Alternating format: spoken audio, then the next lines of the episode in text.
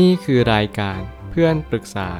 เป็นรายการที่จะนำประสบการณ์ต่างๆ มาเล่าเรื่องร้อยเรียงเรื่องราว ให้เกิดประโยชน์แก่ผู้ฟังครับ สวัสดีครับผมแอดมินเพจเพื่อนปรึกษาครับ วันนี้ผมอยากจะมาชวนคุยเรื่อง ความสัมพันธ์ที่ดีจะต้องกล้าผายลมได้อย่างไม่เคอะเขิน ข้อความทวิตจากมาร์คแมนสันได้เขียนข้อความไว้ว่า ความสัมพันธ์ที่ดีควรจะประกอบไปด้วย เวลาที่อยู่กับตัวเอง อิสรภาพ และการแสดงความเป็นตัวเอง การถกเถียงกันและความไม่เห็นพ้องต้องกัน และการผายลมอย่างนับครั้งไม่ถ้วน นี่คือสิ่งเดียวเท่านั้นที่ผมเห็นด้วยว่า คนเราเนี่ยเราจะอยู่ด้วยกันทั้งชีวิตแน่นอนการผายลม ไม่ว่าจะเป็นการเรอหรือว่าไม่ว่าจะเป็นการตดนั่นเอง ทั้งสองสิ่งนี้เป็นสิ่งที่เราทุกคนอยู่ด้วยกันเป็นประจำแต่แล้วการที่เราเพิ่งคบกันใหม่ๆเราเพิ่งรู้จักกันแน่นอน สิ่งเหล่านี้มันก็จะกลายเป็นสิ่งที่เราไม่สามารถที่จะเปิดเผยได้อย่าง 100% แต่แล้วการที่เราครบกันไม่นาน ผมก็ไม่ได้บอกว่าให้ทุกคนหายลมหรือว่าเรอต่อหน้าเขาตลอดเวลา แต่ว่าเราแค่ทำเป็นเหมือนว่าโอเค สิ่งเหล่านี้เป็นเรื่องปกตินั่นเอง ไม่ว่าจะเป็นการถกเถียงกัน ไม่ว่าจะเป็นการคุยในทุกๆเรื่อง แน่นอนผมเห็นหลายคนแล้วที่มองว่าการเถียงกันเป็นสิ่งที่โอ้โห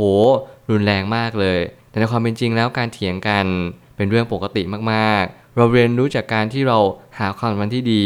จากการถกเถียงกันเนี่ยแหละ การถกเถียงกันเป็นจุดเริ่มต้นของการหารือกัน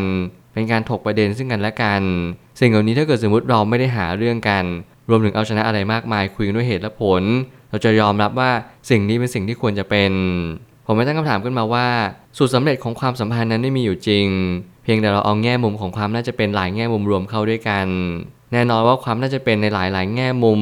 รวมไปในจุดจุดเดียวกันที่เราตั้งเป็นสมมติฐาน นั่นก็คือความสัมพันธ์ที่ดีเนี่ยต้องประกอบไปด้วยอะไรบ้าง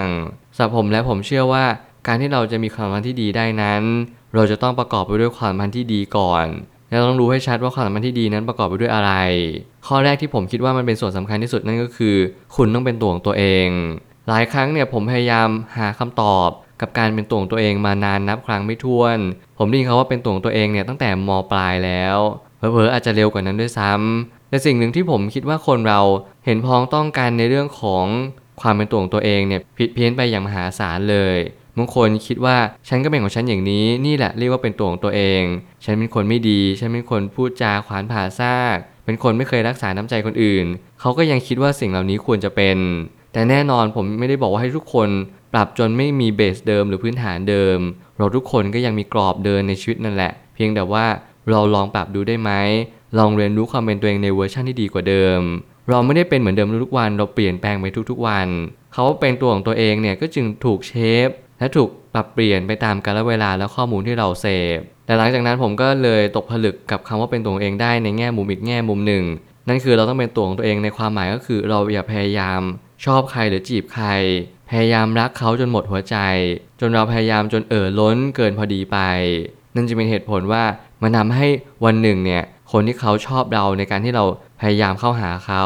แล้วพอสักพักหนึ่งเราแต่งงานกันไปเราก็จะกลายเป็นตัวเองอยู่วันยังค่ำเราจะอธิบายให้เขาฟังได้ไงว่า นี่คือสิ่งที่เราเป็นจริง ๆ คนบางคนหย่ากันคนบางคนเลิกกัน ไม่ใช่เพราะเขาหมดรัก แต่เขามองว่าเราไม่ได้เป็นตัวเองแต่แรก เขารับสิ่งที่เราเป็นตัวเองไม่ได้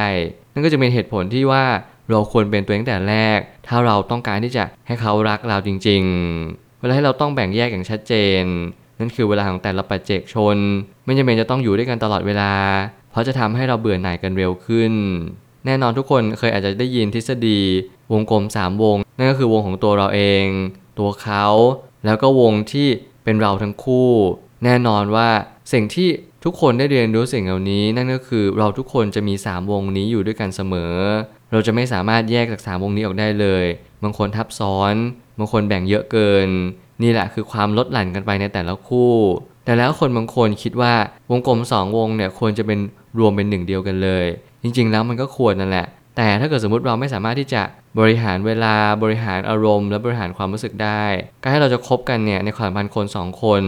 เราเกิดมาด้วยต่างวัฒนธรรมกัน เราเกิดมาด้วยภูมิหลังที่ผิดแผกจากกัน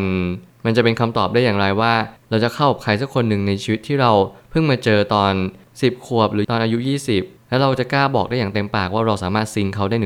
100%ผมไม่กล้าพูดคำนั้นเลย เพราะผมเชื่อว่าแต่ละคนนั้น เรามาคบกันเราไม่ได้รักกันที่เขาเป็นเหมือนเราหรือว่าเข้ากับเราได้ 100%แต่เรารักเขาหรือชื่นชมเขา ในสิ่งที่เราเห็นว่าเขาเนี่ยเดินทางไปทิศเดียวกับเราเท่านั้นเอง เราชื่นชมตัวกันและกัน แต่เราไม่พยายามเปลี่ยนแปลงเป้าหมายชีวิตที่ดีอยู่แล้ว เท่านั้นหรือเปล่า ความรักกับความสัมพันธ์ ไม่ใช่สิ่งเดียวกัน เราจึงจำเป็นจะต้องแยกแยะสิ่งเหล่านี้ออกจากกันให้จงได้ ความรักที่ดีไม่จำเป็นจะต้องมีความสัมพันธ์ที่ดีเสมอไป ใครที่มีความรักอยู่ที่ตัวเองนั่นหมายความว่าคุณมีความสัมพันธ์ที่ดี ต่อตัวของคุณเองไม่ว่าคุณจะเป็นการที่คุณรักคนอื่นเป็น คุณเรียนรู้ที่จะเข้าใจว่าคนอื่นเนี่ยเขาก็จะมีเวลาของเขา ความรักของแต่ละคนไม่เหมือนกัน เรามาเชฟเรามาถูกดัดแปลง เพราะว่าเรามีอารมณ์เข้าแทรก แต่แล้วเราใช้ความรักเนี่ยเพื่อหล่อเลี้ยงความสัมพันธ์ เราต้องเรียนรู้ว่าความสัมพันธ์ที่ดี เราต้องมีความรักประกอบเข้าด้วยเสมอ แต่แล้วเนี่ยความสัมพันธ์บางความสัมพันธ์ก็อาจจะไม่มีความรักที่ดีประกอบเข้าด้วยกัน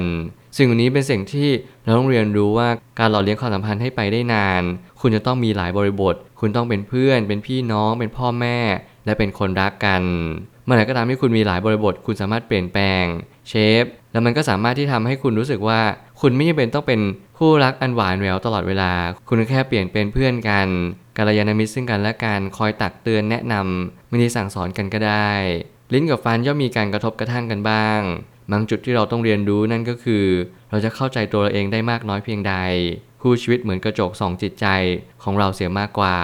เมื่อเรามีคู่ชีวิต เราก็จะมีกระจกบานใหญ่เลยที่จะเห็นตัวเองได้มากขึ้น ไม่ว่าการที่เราจะคบกันมานาน คู่รักเราอาจจะเริ่มบ่นเรามากขึ้น ตัวเราเองก็อาจจะเริ่มบ่นคู่รักเรามากขึ้นเช่นกัน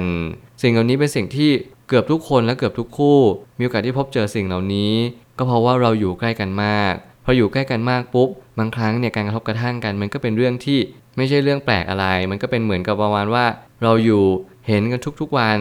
เราอาจจะเบื่อบ้างเซ็งบ้าง คิดถึงเขาบ้าง อยากที่จะคุยกับเขาแบบดีบ้างหรือไม่ดีบ้าง สิ่งเหล่านี้เป็นสิ่งที่มันคืออารมณ์ที่เกิดขึ้นในทุกๆวัน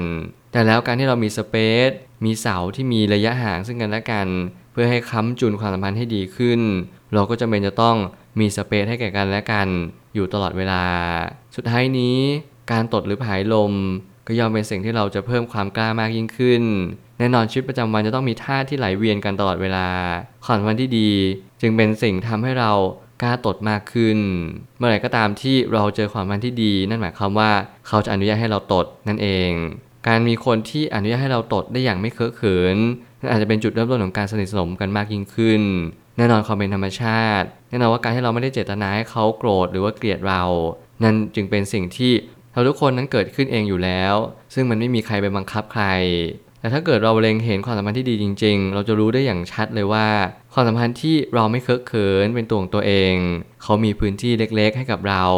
รวมไปถึงเขาให้โอกาสให้เราได้แสดงตัวตน เปิดเวทีให้กับเรา สิ่งเหล่านี้เป็นสิ่งที่สมควรแล้วหรือเปล่าในความพันธ์ที่ดี บางครั้งเนี่ยเราเจอความพันธ์ที่เขาไม่ให้เราทำอะไรเลย ผู้หญิงชอบแต่งตัวผู้ชายก็ไม่ชอบให้แต่งตัว ผู้หญิงชอบกินเที่ยว ผู้ชายก็ไม่ชอบให้กินเที่ยว สิ่งเหล่านี้เป็นสิ่งที่บางครั้งเนี่ยเราก็ต้องปรับจูนให้เข้ากัน ส่วนผู้ชายเองบางคนชอบกินเหล้าสูบบุหรี่ ผู้หญิงก็ไม่ชอบก็บังคับว่าไม่ให้กิน ไม่ให้ไปเที่ยวกับเพื่อนทั้งทั้งที่ผู้ชายบางคนเนี่ยเขาติดเพื่อนมากๆ และเขาก็รักเพื่อนจริง ๆ สิ่งเหล่านี้เป็นสิ่งที่ทำให้ผมเชื่อว่าบางครั้งเนี่ย การเป็นตัวของตัวเองที่มันไม่ทำร้ายอะไรกันมาก เราก็ต้องปล่อยเข้าไป รวมถึงบางครั้งเนี่ยเขาทำร้าย เราในทางอ้อม สักเล็กน้อยเราก็ต้องปล่อยเข้าไปเชกเช่นเดียวกัน เราทุกคนอยู่บนสังเวียนบนโลกใบนี้ เราทุกคนกำลังเรียนรู้กับสิ่งที่เราทำในทุกๆวัน